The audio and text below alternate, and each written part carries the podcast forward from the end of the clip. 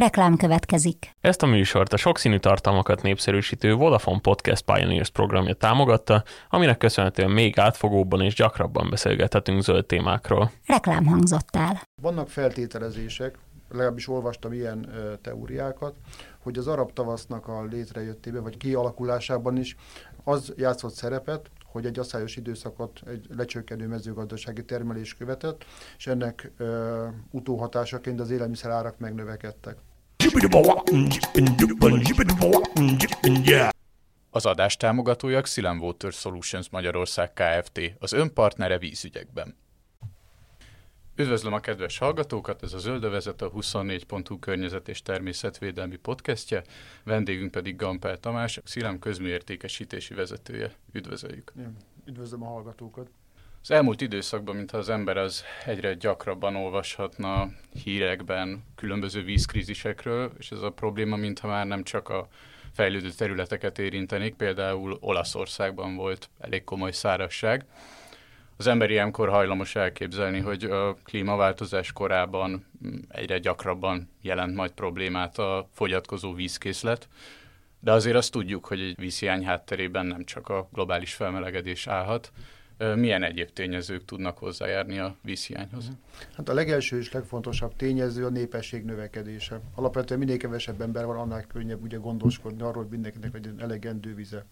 És nagyon a fejlődő országban nagyon intenzíven növekszik a lakosság, ugye a népszaporat alapvetően ezekben az országban jellemző, ugyanakkor meteorológiai szempontból is szélsőségesebb helyeken vannak, tehát Afrikába, Kelet-Ázsiába.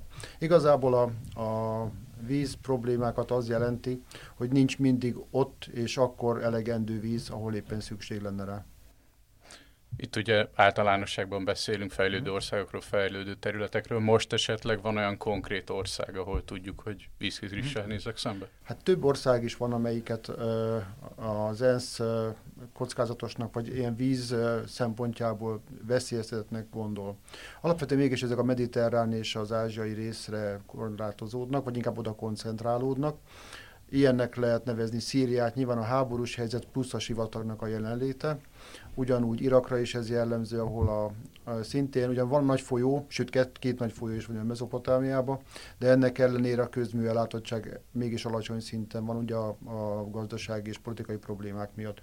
Ugyanez jellemző például Afganisztánra is, ahol szintén a hogy úgy mondjam, politikai vezetés nem fektet erre igazán nagy hangsúlyt, vagy nem erre fekteti igazából a hangsúlyt.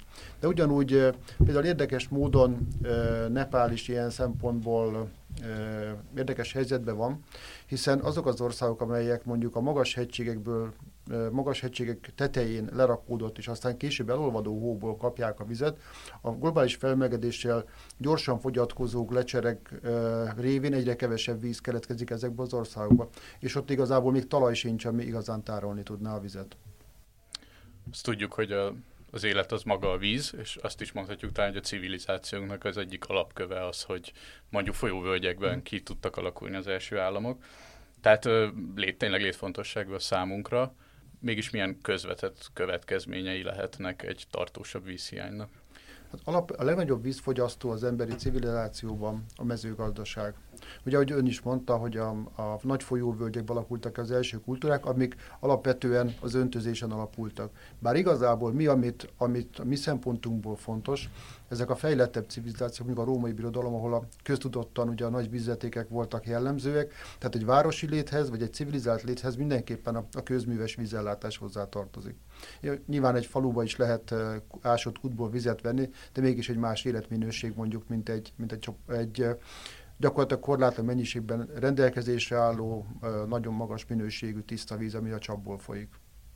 Szíria kapcsán szóba került, hogy ott ugye a polgárháborús helyzet az, az nehezíti a vízellátást. Olvastam erről tanulmányokat, hogy esetleg az asszályos időszak az, ami részben hozzájárulhatott magához a konfliktus kirobbanásához. Ilyen politikai következménye is lehetnek a vízhiánynak? Természetesen. Nyilván, ugye elsősorban vannak feltételezések, legalábbis olvastam ilyen teóriákat, hogy az arab tavasznak a létrejöttében, vagy kialakulásában is az játszott szerepet, hogy egy asszályos időszakot egy lecsökkenő mezőgazdasági termelés követett, és ennek ö, utóhatásaként az élelmiszer árak megnövekedtek. És az olyan, olyan országban mondjuk, mint Egyiptom, vagy az észak-afrikai országok, ahol a víz azért elég korlátozottan rendelkezésre, ezek elég komoly tényezők tudnak lenni. Az emberek el, ön mindennapi elégedettségét ezek alapvetően tudják befolyásolni. A, a másik hatása ugye a vízhiánynak az, hogyha mondjuk nem tudjuk lehúzni a WC-t. És ugye ennek, ennek direkt uh, egészségügyi kockázata van. Tehát uh, belegondolunk, a nagyvárosi, európai nagyvárosok csatornázását az indította el, hogy a 19. században rengeteg kolera járvány volt. A kolera pedig alapvetően a székletben élő baktériumokkal terjed. Tehát azok, azok ö, okozzák.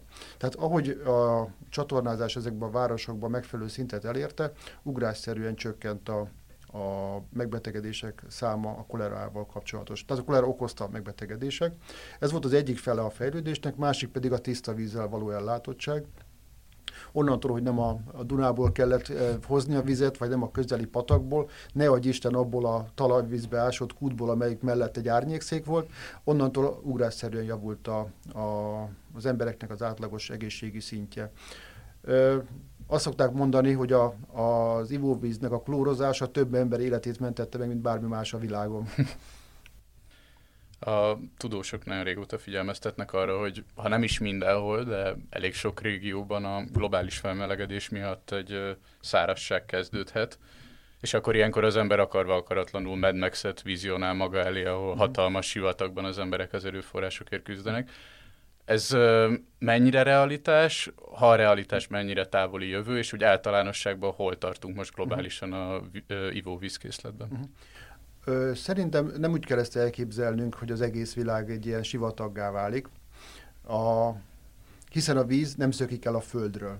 Tehát a, a, a légkörbe benne marad, csak egyszerűen máshova fog kerülni. Igazából a vízhiányt, mint olyat, azt nem az okozza, hogy öst eltűnik a víz, vagy elpárolog a világűrbe, hanem az, hogy nem ott van, ahol éppen szükségünk van rá. Tehát ahogy a, az éghajlatváltozása, mondjuk a Föld átlag hőmérséklete növekszik, úgy fognak az éghajlati zónák az egyenlítőtől a sarkok felé tolódni. Tehát nálunk inkább a mediterrán éghajlat, ez mondjuk, mint Horvátországnak a, a déli része, Lengyelország például ennek a, a haszonélvezője az éghajlatváltozásnak, hiszen számos olyan terméket tudnak megtermelni, ami korábban mondjuk ismeretlen volt, vagy nem volt alkalmas az időjárásra. Tehát gyümölcsöket, kertészeti termékeket.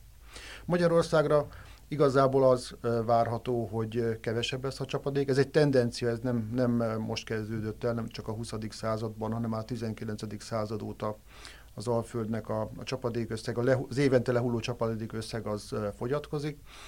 Nálunk szárazabb lesz. Azt nem mondom, hogy pálmafák lesznek, vagy, de mondjuk a fügefal vagy a mandula azt, azt tovább fogja, vagy több termést fog hozni. Tehát ne számítsunk arra, hogy hogy uh, itt, itt trópusi sivatag lesz, vagy egy ilyen száraz sivatag lenne, bár az igaz, hogy a vízhiány egy általános probléma mondjuk az Alföldön, egyre gyakorabbak az aszályok.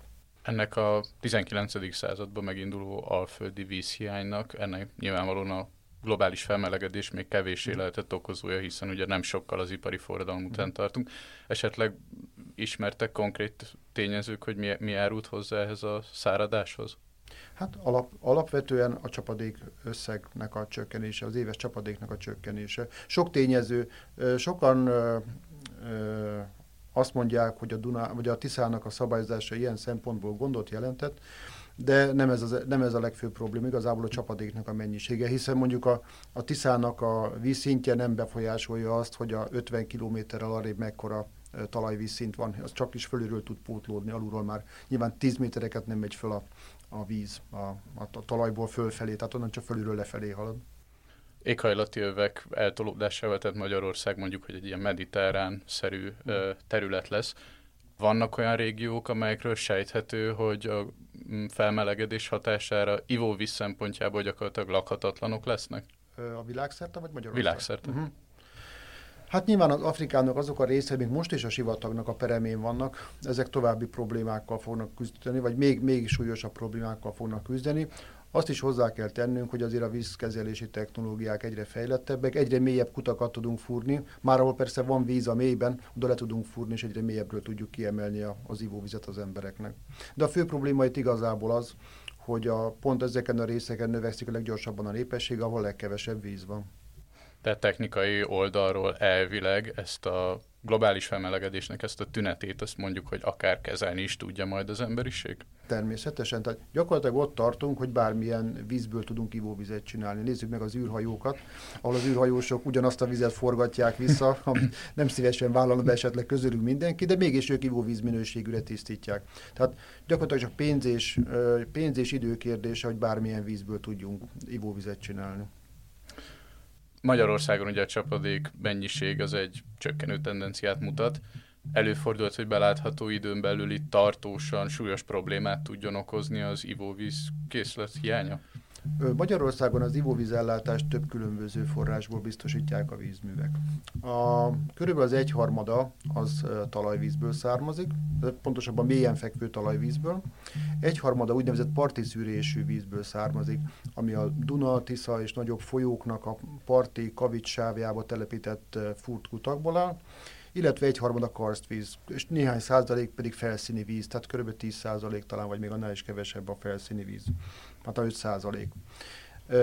Nyilván a legveszélyeztetettebbek ilyen szempontból a felszíni vizek, hiszen a folyóknak a tartósan alacsony vízállása, netán, nehogy Isten kiszáradása, nyilván ez a Dunát és a Tiszát nem fenyegeti, de mondjuk egy kisebb folyót, igen. Ezeknél a, a direkt vízkivételt megnehezíti, sőt lehetetlenné is teheti. Tehát mondjuk ilyen szempontból szólnak, ahol felszíni vízből oldják meg a, a vízellátást, problémás helyzetben van.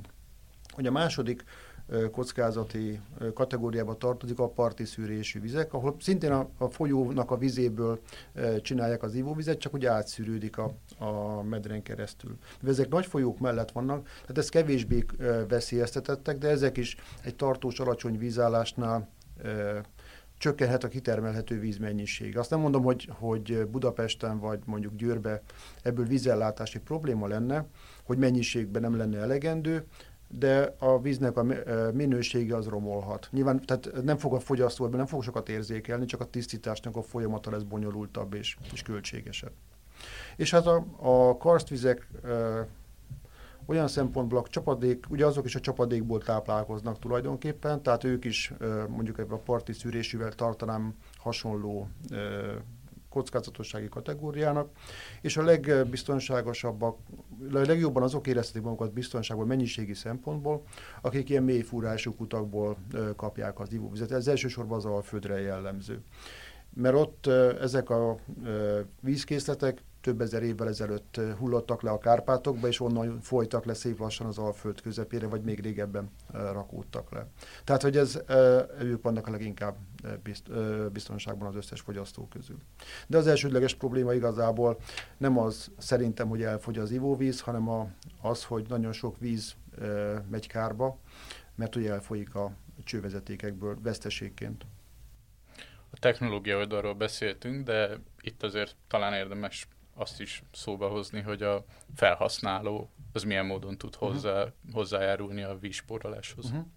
Hát a legnagyobb vízhasználat egy, egy fogyasztó életében, egy hétköznapi ember életében a WC-nek a használata. Hiszen egy-egy öblítéskor több liter víz ö, távozik ugye a csatornába, és ö, semmi máshoz igazából nem használunk ennyi vizet, talán még az zuhanyozás az egyetlen, amihez sok vizet, amihez második legfontosabb ilyen vízfogyasztási szokás.